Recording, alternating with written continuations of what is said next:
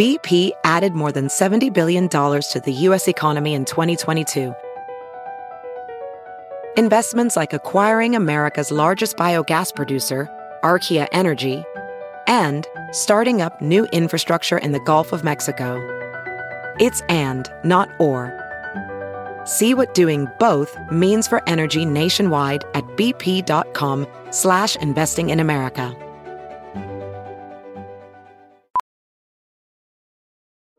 Welding instructor Alex DeClaire knows firsthand how VR training platforms like ForgeFX can help meet the demand for skilled workers. Anywhere you go look, there's going to be a shortage of welders. VR training can help welding students learn the skills they need to begin and advance in their career. The beauty of virtual reality is it simulates that exact muscle memory that they need. Explore more stories like Alex's at meta.com slash metaverse impact.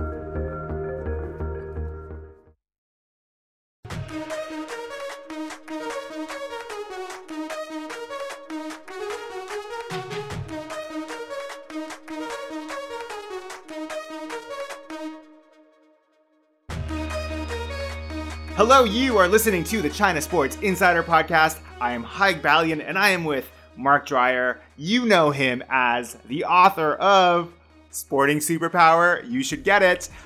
Mark, how are you? I'm very well. I'm very well. Today, we are going to talk to a member, another member of Kunlun Red Star, a former member, uh, Greg Squires. If you listened last week, and you really should, we talked to Rudi Ying, and I think it's fair to say that that that interview is explosive.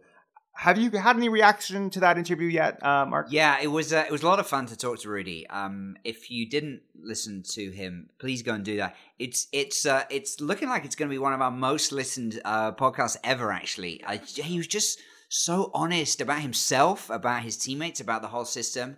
Um, yeah, a lot of people reached out actually and said uh, how it was actually. I, one guy actually, a long time listener, said he loved it so much he listened to the whole thing twice. Wow! Wow! Wow! yeah, so it was uh, it was fun, and uh, he talked a lot about the heritage players, as he said, and and uh, you know Greg Squires, one of those heritage players, coming up for you later in the show today. I would deign to say equally explosive. Yeah, a lot of a lot of a uh, lot of fun. I think so. I, I, also fun. I, I, think it was a really fun interview. Before we get to Greg, though, we have one major story to talk about, and that's this ESPN article about Brooklyn Nets owner Joe Tsai, and and that's raising some eyebrows. It came out last week. Uh, Tsai is a Taiwanese Canadian owner of the Brooklyn Nets of the NBA. He's the executive vice chairman of Alibaba, and he is very, very wealthy. When he bought the Nets in, I think, 2019, yeah. uh, the NBA thought he'd be this important connection to the world's largest market.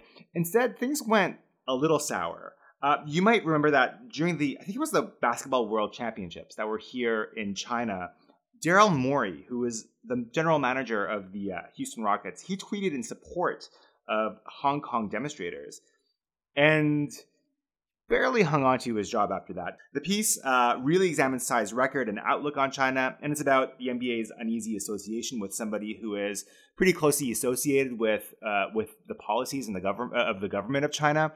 So after all that stuff happened in uh, during the World Championships, uh, the, the NBA was booted off all television here uh, in China for quite a long time, and it's just recently has come back. That's right. It's been an incredibly rocky road for the NBA. And the NBA previously, for people who don't know, was always held up as the gold standard of a sports league expanding into China. Going back to uh, David Stern's time in the, in the 80s when he kind of uh, came and camped out uh, at CCTV to get his tapes on the air. Um, yeah, it's a, it's a, there's pretty good history there. So this was October 2019 when that Daryl Morey tweet first blew up here and it was a whole year before the NBA games were back on CCTV. They only then played two playoff games, and then they were back off again for pretty much a further 18 months, so two and a half years. And then just in the last few weeks, we've had a few games coming on. There's a funny story I'll t- tell you in a sec, a theory about why that might be.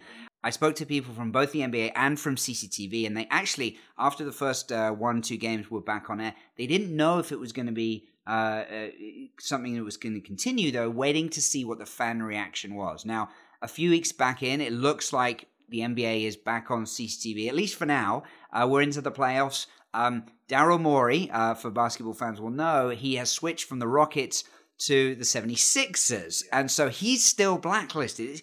It's so unbelievably petty. It's brilliant. In some ways, you got to laugh. It, it, I do laugh. I do. I do. I do laugh uh, a little bit. But uh, you know, his team has just is just demolishing my team right now. Yeah. So it's it's kind of difficult to and because China hates Daryl Morey, two and a half years later, they won't show any Sixers games. So it means, hi, you haven't been able to watch your Raptors on CCTV. You've obviously you can still watch them. There streamed- are other stre- ways. streamed Yeah. online. They're still on Tencent, the other the other um, broadcast partner here. But it's it's unbelievable. So the first game that China had back on on CCTV involved the Clippers, and there was a, a rumor going around that uh, Tyronn uh, Lue, the the coach of the Clippers, had gone into a bit of a, a Twitter back and forth with Daryl Morey, and he said to Morey, "So, well, the last time you tweeted, you cost the league a billion dollars."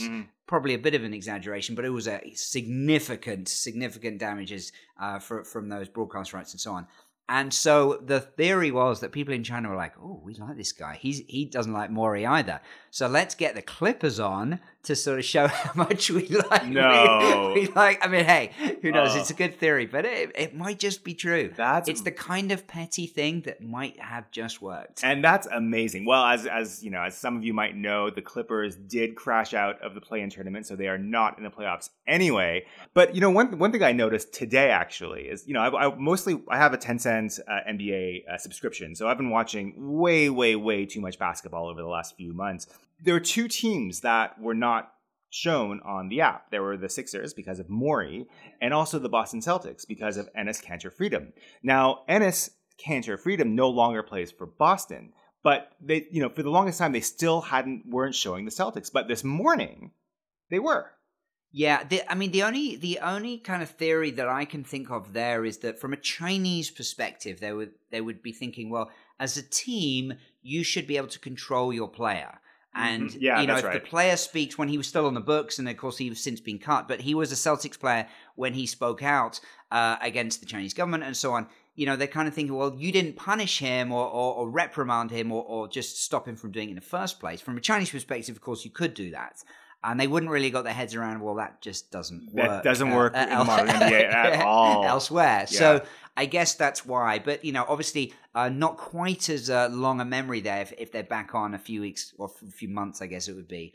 Uh, not quite, not quite as long a, a blacklist as Darren Morey's still on it. I I mean, and I don't see an end to that uh, myself. But what, what did you think of the piece itself? The uh, the Joe Tsai piece. So Yeah. it was it was it was interesting. Look, the, it was written by the uh, the the Fainaru brothers, That's right. who are some of the best investigative reporters. They broke the Balco scandal years and years ago. I remember. I've actually spoken to them a, a couple of times, and and uh, I spoke to, to Mark, one of the brothers, um, sometime last year, kind of about this piece. And they'd done a, a previous piece about the NBA camps. There was one in in in Xinjiang which had closed. It was nothing actually to do with with uh, you know the Uyghur issue and, and and stuff that's going on in Xinjiang. It was actually, according to the piece, just because it was really badly run.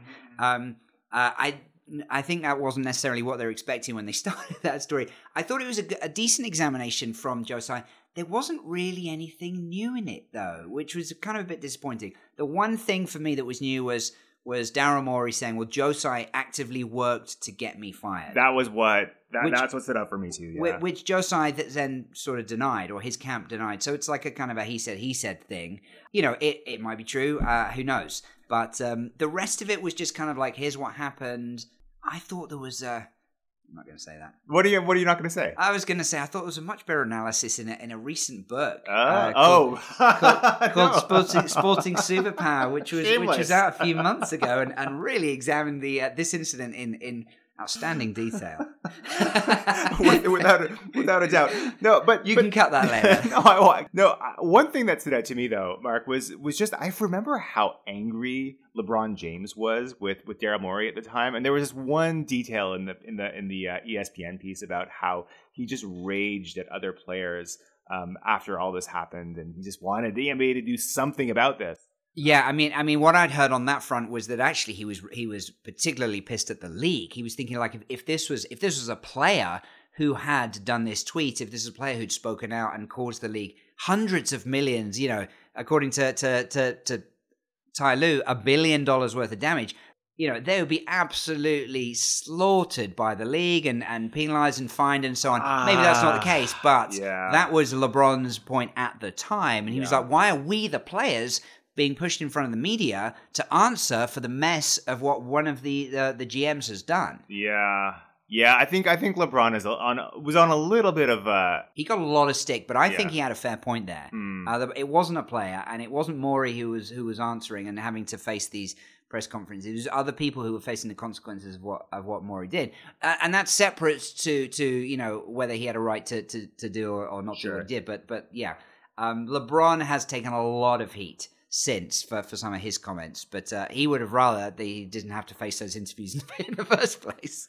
Let's get to our guest, Mark. Uh, Greg Squires started the season with Kunlun Red Star, China's only team in the Continental Hockey League. Last December, the team announced some roster changes, which uh, they said was meant to keep the squad as close as possible to China's national team squad that played in the Olympics.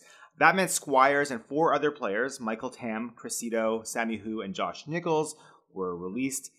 Squires then signed with SSK in Sweden. We caught up with him on the road from Detroit to Chicago. Thanks so much for joining us. How are you? I'm doing great, guys. How are you guys doing? Yeah, we're good. So uh, you're on the road, Greg. Tell us where you're going from to. What's going on? So yeah, guys, I'm going uh, from Detroit to Chicago here. Um, early morning. It's 6 a.m. Eastern time zone. Um, yeah, I got some meetings here. I I help run a medical device company here in the Midwest, so I'm uh, I'm pretty busy these days, but that's a good thing, right? It, it absolutely is. And that is, I mean, you couldn't be farther from where you were just about, I don't know, six months ago. so, so let's just talk about that a little bit, and, and let's talk about you know your stints with uh, the KHL and and with uh, Kunlun Red Star. Uh, first of all, so so can you just Greg, can you just tell give us a sense of like how you first got involved with that team? back in 2016, um, I was playing in Sweden in the top league um, in the SHL. The the the uh, the GM at the time, I forgot his his last name, reached out to me and asked me if I was Chinese randomly, and I was like, "Who is this guy? Who, who's this random guy? Who's this random guy asking about my heritage? And like, why does it matter? You know?" And um, so he asked for like some proof that if I was Chinese, so I sent him some proof, and I had an offer like that week. You know, it was unfortunate that I couldn't make it the first year. I was already bound to a contract in Sweden, so I missed the first year of the organization, and then uh, you know I came the next year, and I was pretty excited because I heard Mike Keenan was the coach. Now, now, did people know, like, uh, growing up, did, did did they know you had heritage, or, or it was kind of like, oh, that that guy looks a little bit Asian. Let, let's ask him and find out. Like, yeah, yeah. I, I don't. I, I just don't know how he found out about me. I'm sure. You know, I'm I'm sure they found Brandon Yip first, and me and Brandon have been friends since I was 15. We've been friends for a long time now, 15 years, and maybe that's how he found out. But yeah, he kind of led off like, "Hey, I see you're playing pro hockey at a high level.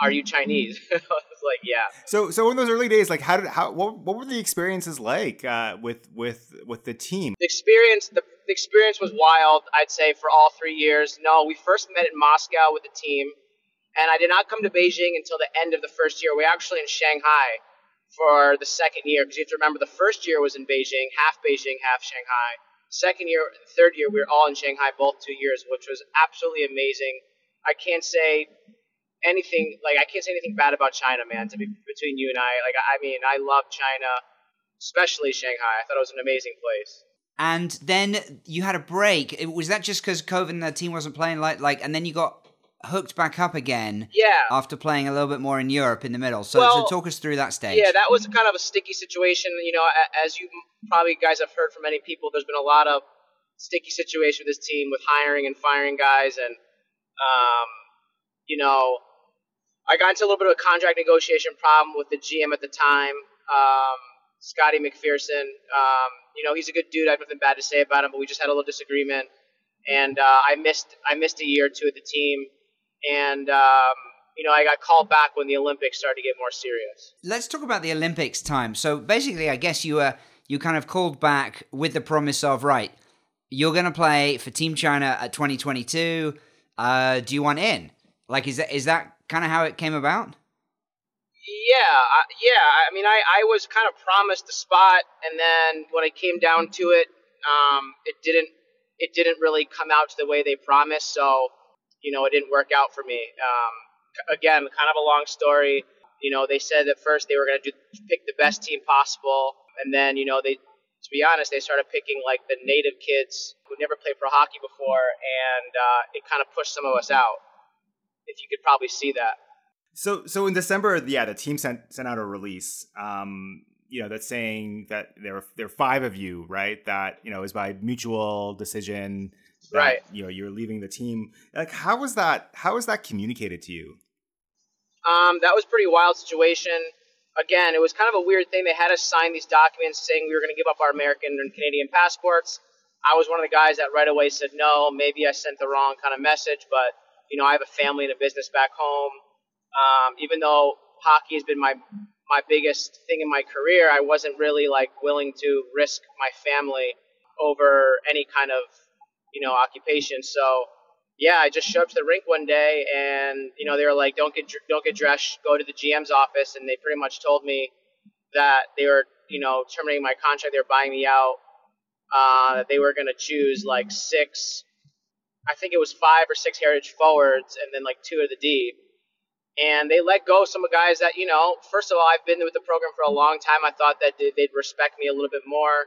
Um, 33 years old. I've been, I, you know, I have over 500 professional games. They got rid of Josh Nichols, who was one of the, the leading scorers on the team. You know, all because they wanted to get guys with some Chinese last names, and uh, it was pretty upsetting. You know, I I didn't have to c- come back and play. I came out of retirement to, you know, to come play and do this, and uh, it was kind of a letdown. You know, I was I was kind of upset. I was very upset if you kind of just look at it from a from a um, you know a wider perspective, right? You know, you start off when the Olympics were were awarded to China, and China first had that spot. There weren't any heritage players, and then there were some, and it's kind of been up and down in terms of the different groups of players. Like, if you were in charge of Team China, like, what's the what's the best mix? Is is is it possible to have a mix of heritage and local players? Um, were were the local players, in your opinion, good enough to have some on the team? Um, should they have just said, you know what, we're not good enough. We we need to go with all kind of domestic players. Like like there's there's lots of different ways they could have balanced right. that. Uh, what right. do you think would have been the best? Absolutely. So from the start, um, you know where they messed up was they never found a direction. Billy and you know China Hockey never had a direction of where they wanted to go with the team. Do we want to develop? Or do we want to have the best team possible? Or do we want to try to do both? Now, they had a chance to do both because my first year of the team in Shanghai, we had like Rudi Ying was there, a couple, and there was like another native Chinese guy. I'm not sure if it was Zanger, um, Zisen, or somebody else, but there are two or three that are good enough. Rudi, Zhang Zisen, and then the, the defenseman Schultze are definitely the three that are good enough. Now, if they were smart, they would have had them there the first year of the team. They wouldn't have sent Rudi to juniors. They would have let him develop maybe in the VHL, the second league, and they would have held on to all the heritage players, and then we were going to build from there.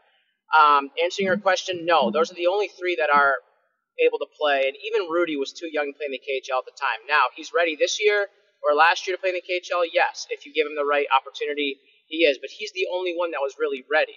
The rest of them, you know, they're not. They were not ready to play pro hockey. They never played pro hockey before this year, or they and they probably wouldn't have played anywhere pro if it wasn't for this Olympic situation.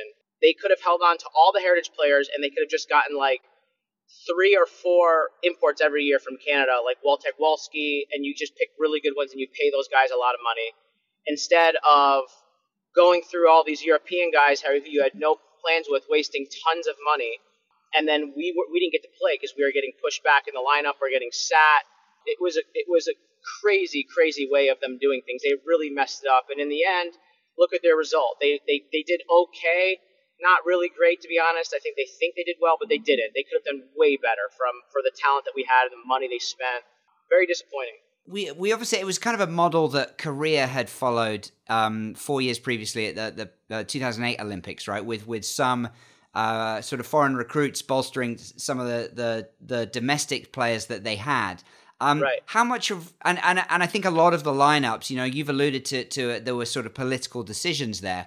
Probably not just you know fr- from probably even above the sporting system in terms of there's a lot of uh, face involved and and political Right. decisions. As you said, uh, what is that? What are the surnames and what are the backgrounds of the players involved? So, how much were you kind of aware of that within the team? Oh, very aware, especially towards the end. I definitely towards the end I really understood it was more about optics than was about performance. Um, it was frustrating even during the year. Ivano, first of all, I think Ivano's a great coach. Um, I love Ivano. I think he's a really good person and a really good coach for this position. We, we wasted so many coaches that didn't care about China hockey and or even just about the heritage guys. They just wanted to like up their resumes, right? So Ivano was great, but even he had a hard job because the Chinese staff was telling him who to put in the lineup after the beginning of December. That whole month was like an absolute disaster. They, they like I was I didn't miss a game all year. I was steadily steadily third fourth line guy. Um, provided stability for the team and the lineup, and then towards the end, he didn't have charge of the lineup. The Chinese Association was telling him, "Oh, we would need to play the the uh, native guys more, you know, sit guys." So there was like two or three of us heritage guys getting sat every night just because they wanted to get those guys games, you know, for optics and IIHF and China hockey.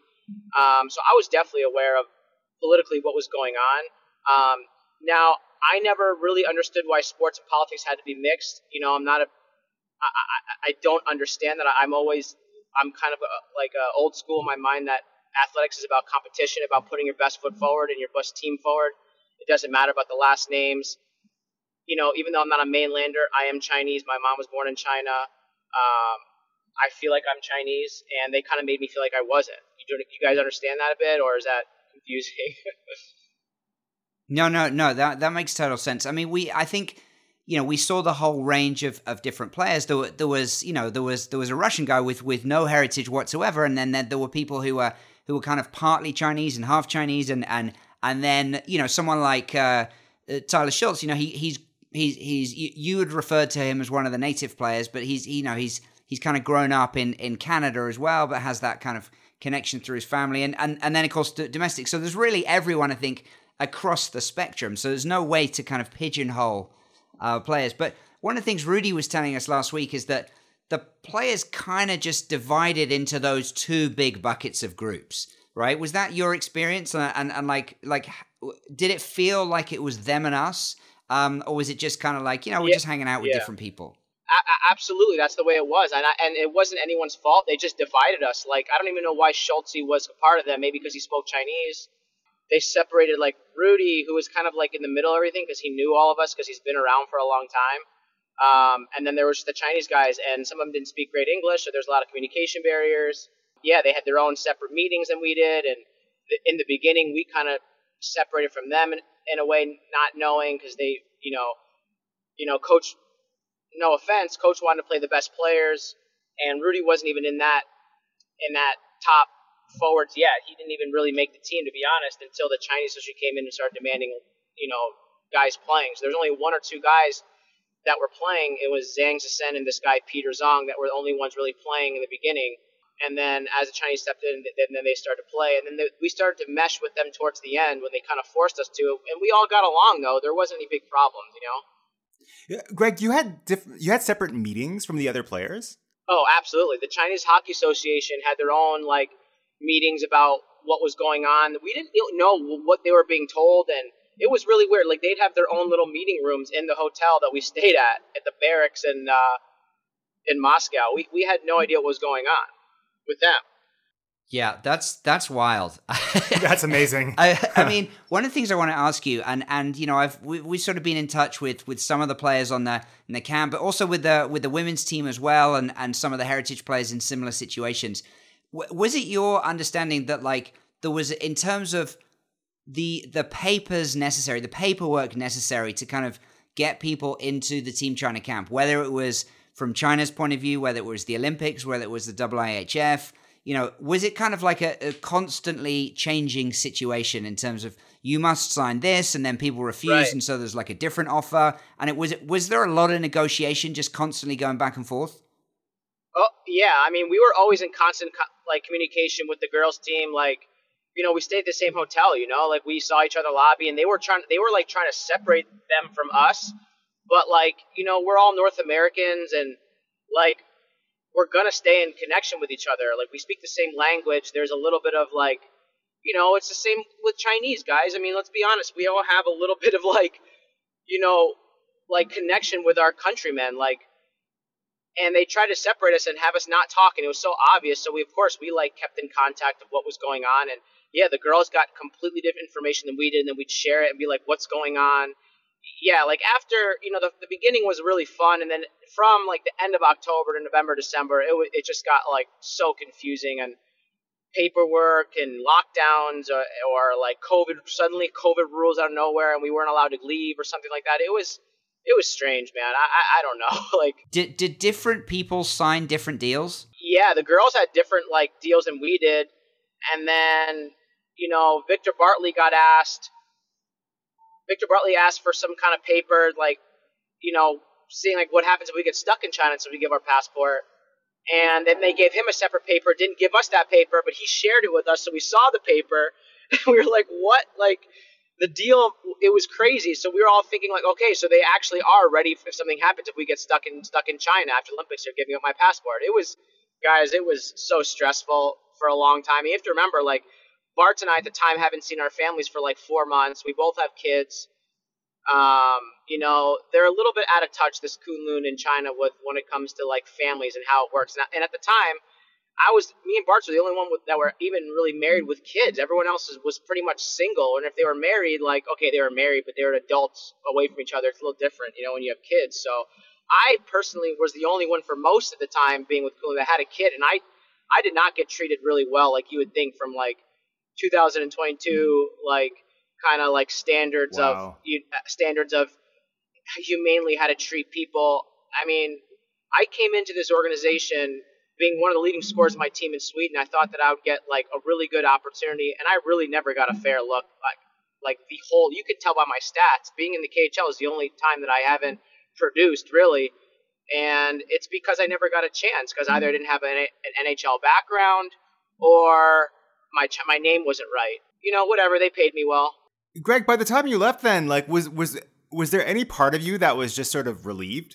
Uh, yeah, absolutely you know, when you're away from your family that much, especially because I retired before that and I was coming out of retirement, I was really like, after I got kind of fired there, terminated, I was just looking at kind of like my life and what I wanted. And honestly, I was okay with it. I wanted to go to the Olympics, but if that's not a, if that wasn't a possibility, then I needed to get home to my family.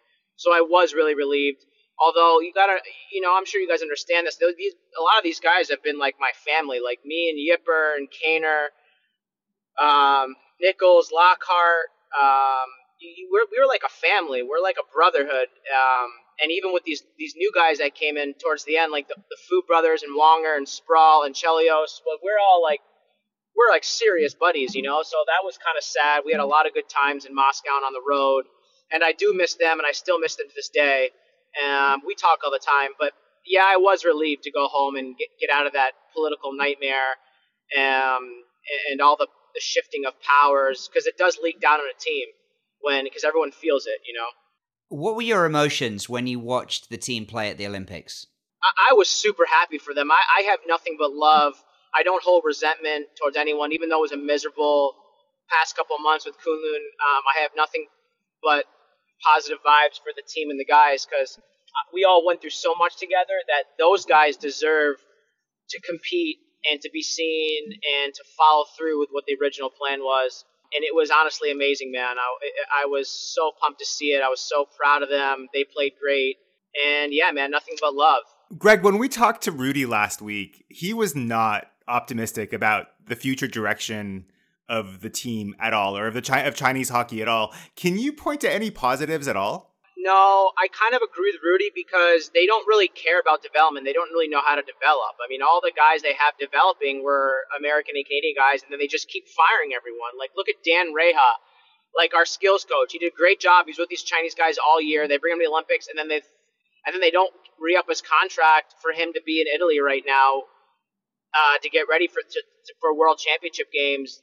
They just don't have a steady like ever a steady kind of concrete system for these guys. Um, with the, with with political things going on now, where are these Chinese guys going to play? I mean, they can't play anywhere that's not Kunlun Red Star because they can't they can't make any other professional league, guys. I mean, I'm I'm I'm telling you guys the truth when they're not good enough. I mean, and Rudi Rudi has chosen to kind of be on that Chinese side when he could have, you know, opted the other way and go to college and do try to go professional in North America or try to go over Europe, but he's kind of stayed on the Chinese side, and that's kind of going to be a setback for him in his career because I don't think he has the visibility or the resume to go play anywhere in pro hockey. So besides the heritage guys, these the the, the, the future of what they're trying to do doesn't look good, especially right now with the KHL and the visa situation.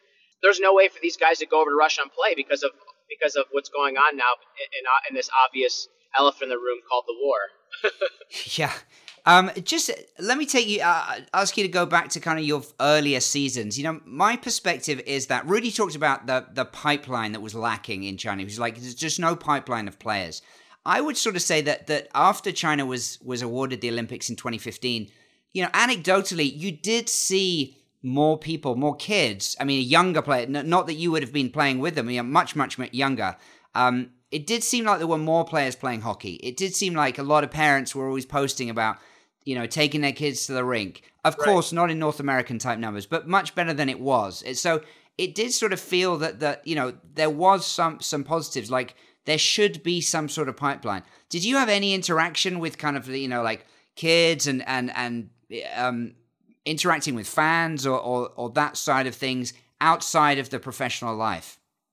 Um, no, so that's what they did wrong. I mean, we had some fans a little bit in Shanghai, and we did some autograph signings a bit, but they never had us out there. They never never had even during COVID or something, whatever. Like, why don't we do any podcasts like we're doing now, or have any shows, or commercials, or brand marketing, or like, listen, I have like a communication and sales background. I understand what it what outreach means and connectivity and they never did that. As much as the sport did spread, they did a good job with that.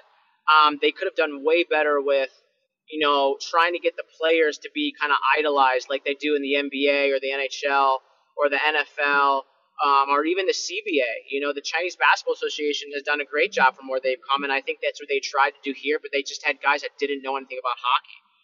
Um, we should have done more of that. Like you speak, that's a really good point that you bring up. I didn't ever thought about that. That's but we did none of that. Yeah, it was kind of frustrating for, for, for, for me, at least here in Beijing. I, you know, I saw a few of the games that very first season. The crowds were actually pretty good. And then, of course, you know, there was a, there was, I think it was an arena issue and they, they, they right. shipped everyone down to Shanghai.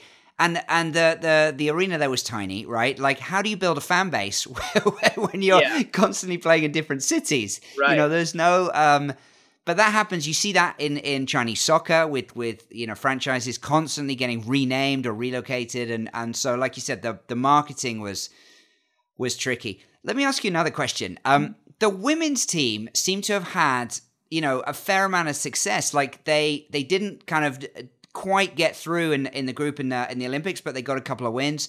Um, they just, I'm sure you saw, got promoted out of their group in the, in the World Championships in Poland. So they'll be playing in the in the sort of the, the higher division next time around. Uh, they've obviously got they've you know, found a balance between uh, I think you know the heritage players and, and some of the local players as well. What's yeah, your but, take on on perhaps why they've had more success?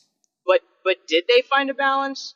Like, did you guys actually look on who played during those women's teams? And they're all heritage. They're all heritage players. All those girls came right out of college that have Chinese backgrounds, and they let them play. They actually played. They had there was three lines of those girls, and then the couple of the Chinese girls that were on D played. But that was all heritage. If they did that from the start with us, and they got like me, Yipper, Kaner, Lockhart, all these guys right away. They got Wonger out of the American League and Foo out of the American League right away, and we played. We would have done we would have done way better in the KHL, and we'd have done way better in international competition. Like they were forced to play the Chinese guys more, and um, I think that's why the, the, women's team did better. Those girls played all year long, all the time. Like they kept messing with the heritage, with like half of the heritage guys all year long. Yeah, no, that's a good point. I mean, I did see, you know, like you said, there was a, a couple of the, the, the more veteran Chinese players on on D who who played in the World Championships, and and you know they're actually going back to Vancouver Olympics. I think they'd played there, um, like uh, Liu Jiaxin and, and a couple of the others. But yeah, you're right. The the the balance was perhaps is your sense then that that they had a little bit more freedom um, from the coaching perspective in terms of assembling the roster and, and crucially ice time. Yeah, absolutely. They had a little bit more freedom. I don't think the they, they didn't have as much eyes on them as as we did. I mean, Ivano got scrutinized after every game if he didn't play uh, guys a certain amount of time, and he would get you know controlled by them. And you know, Coach Idalski, look what's going on. Kunlun Red Star, the Vanke team, they're all like imports. They're not even there's like maybe three Chinese people on the team now that have heritage that are playing in the actual VHL the the whole makeup of the of the the women's Russian te- uh, the women's team in Russia right now, it just seems a bit bizarre. Like there's Finns, there's Swedes, there's yeah. there's like a lot of imports but non-heritage. Like, what is the point of playing those players? Like, what are they going to do for Chinese hockey? Either now or, or further down the line. No, I don't really yeah, get it see, at all. that's not for, exactly. That's not for China. That's just to win, and that's why they never could. They never did that with our team. Like, are we trying to win? So they got like my first year in Shanghai, we had like eight Canadian or European forwards, and then we had me, Kaner, Yipper, and Lockhart were the only ones that played out of the Heritage guys. So it's like, what are we trying to do here, you know? And then so that's the same thing with Vanke, and I don't know what's going on with these girls, what they're going to do. Like, are you, are they going back to college? Are they are they trying to play pro hockey? If they're going to screw these girls over, taking them out of college yeah, they get to play in the World Championships, and that's really cool. They're not getting paid for all this, and if if they, if if they are, not much.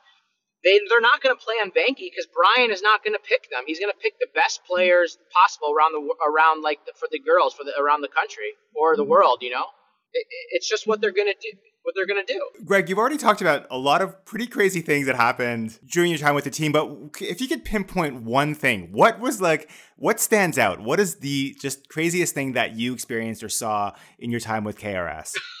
oh, guys, I, that is such a crazy question, guys. You don't understand how much fun we had on the road um, together as a team or living in Shanghai. We had some crazy things happen from like rinks like dropping like screws and stuff from the mm-hmm. roof on the ice where we couldn't practice, and Coach Keenan was like yelling at these guys, and they don't understand because they don't speak English, and the Zambonis, mm-hmm. you know, going over and freezing over these these like bolts onto the ice, and we're like tripping and falling, and we had like cones in the middle of the ice, like like we couldn't even practice the right way because there's like frozen bolts and screws from the roof or from the Megatron that was being held. We thought that like the whole we thought the whole screen was gonna fall on us. It, I mean it, from there to like you know traveling to there was one there's one road trip guys. I mean this is amazing. We're leaving moscow out of this small airport. We make it three hours into the trip. We're we're like halfway to like siberia novosibirsk and the the plane staff the stewardess they never they never checked in their passports leaving moscow. So we had to turn back all so they can no. go back through all so they can go back through customs and get stamped I mean, it was oh. guys, it was unbelievable. Like a like a nine and a half hour flight turned into like 13 and a half. You know, because then we had to stop in Novosibirsk and gas up, and they had to take a break because they were flying for you know nine hours at this point. Um, it was it was insane. It was insane. We the boys were going crazy on the plane. Good thing we had some wine and we made the best of it, which we usually did. Greg, one Mike Keenan story. Can you give us one? Oh God, guys, I have so many, but I have a really good one that I was thinking about. It was a personal one. Uh, we come off a big win, um, and we are we are flying into Sochi, and you know how it works in the KHL is if you after the game you fly no matter what to the next city, you know, because you're on a road trip. So after the game, we won. We're flying. We land in Riga. It was late in the morning. We had two days in between the game, and it was like maybe like I want to say like one in the morning or two in the morning, and he goes, he comes down the bus, he walks down the bus. You know, you know Keenan. He's kind of like has this vibe about him. He's kind of intimidating, but you could tell he's had a couple sodas. And he grab and he rubs my ear. It was so strange. He rubs my ear and looks down, and I'm sitting in the middle between between the bus, and he rubs my ear and he goes, "Hey boys, Squeaky wants a 4 a.m. curfew. What do you say? And everyone's like, yeah. And he's like, all right, have a good night tonight. Be safe. And like walks down to them. So we ha- we like we went out. We're all together. We're downtown Riga. It's like two in the morning. We're all going to the bars, or whatever. And we see Keenan and Carpenter, and they they see us in the middle of the street. and They're walking towards us, and they're, hey guys, Starbucks the other way. and it was uh, it was uh, it was pretty funny, man. It was a good night, and uh, you can say whatever you want about Keenan and, and, and what he was, but he always treated me great. Um, he was great off the ice to me. Hard guy to play for, but um, you know he's a good person. After KRS, you, you landed at uh, SSK in Sweden. How did that go? Like, was that was that a good landing for you? Was that a good place for you? And will you be there next year? Um, yeah. So no, I, I'm retiring again. I'm done. I'm done for good now. I think I got I got hockey out of my system. I've got no offense. I mean, way more important things to do than than play hockey right now. I you know I have a good job here. I have a good position. I have a good career. Uh, a good a path, but uh, so SSK happened. I, I knew the you know one of the um, guys in the in the organization, Nicklas Grossmann. I played with him in Sweden. He had a long career in the NHL, played for the Flyers and he was their strength coach and asked if I wanted to come. They were in a bad situation. They were the last place team in the Swedish league, and they just needed some, you know, to help avoid relegation. I came into a t- tough situation. You know, I, you know, they weren't doing very well. It was a, they were, like I said, the last place team. The vibes were down. I tried to come in and just try to provide a little bit of energy and come in and have some fun. And I knew it was my last couple games playing, so I just went in honestly with an attitude of I'm going to enjoy this last month of hockey and, you know, enjoy the everyday going to the locker room and practice and playing and, you know, hanging out with the guys before I have to go back to, you know, to the real world. So that, that was what that, that was it about. It was a great, great time. I have a lot of love for Sweden as a country. My son was born there and um, I spent a lot of time, a lot of time there. Uh, so that's what that was about. But no, I'm done. Uh, I'm back off to the real world, and you know, I, I have to say it's it's been good to me so far. Greg, it's been a lot of fun talking with you. Before we let you go, I have one question for you. If there was one thing you could change about Chinese hockey, big or small, what would it be? I think it would be a collaboration with some of the players and to maybe ask, since we have so much experience like Brandon Yip and, and even guys like Bartley and Foo and me and Sproul and Chelios, maybe they would maybe ask us what the best thing is to do. Is I don't I never understood – um, at the beginning of the organization, you had guys that were 30 years old. I was 30 years old. Um, Yipper was like 34. Maybe ask us for some direction. I mean, we're not doing it for ourselves. We, you know, of course, the contracts, the money was good, but we are doing it for a path and for what we believed in as as Chinese heritage people. We we have pride, and maybe if they asked us for some direction and some help of what we should be doing when it comes to like how are we going to design the team, are we trying to get better? um, reaching out to players, logistics of, of, of the years, logistics of the summer camps, maybe just communication. And I think this would have all went so much better if they just consulted in us more because we have so much experience. Um, they just left us in the dark all the time. Even Yipper being the captain, he had to dig to find things out when they should have been asking for us for help. Greg, I think that's a great place to leave it. Really appreciate taking the time to talking to us. I think that was just fantastic. So thank you so much. Thanks, guys. I appreciate it. Thanks for having me on. And anytime, give me a call, man. I'm around. Well, we'll do. All right. Cheers. Thanks. Thanks. Well, that's the show this week. Thanks again to Greg Squires. Mark, what what's on your radar this week? Well, it's F1 season, and China's Zhou Guanyu is going to be racing in Italy this week. And speaking of China's Zhou Guanyu oh, yeah. and the China Sports Insider podcast, might have some uh, interesting news to announce in the near future, Hi. That's something that I'm looking forward to. The news that is. Let's see. let's see what happens. Let's see what happens.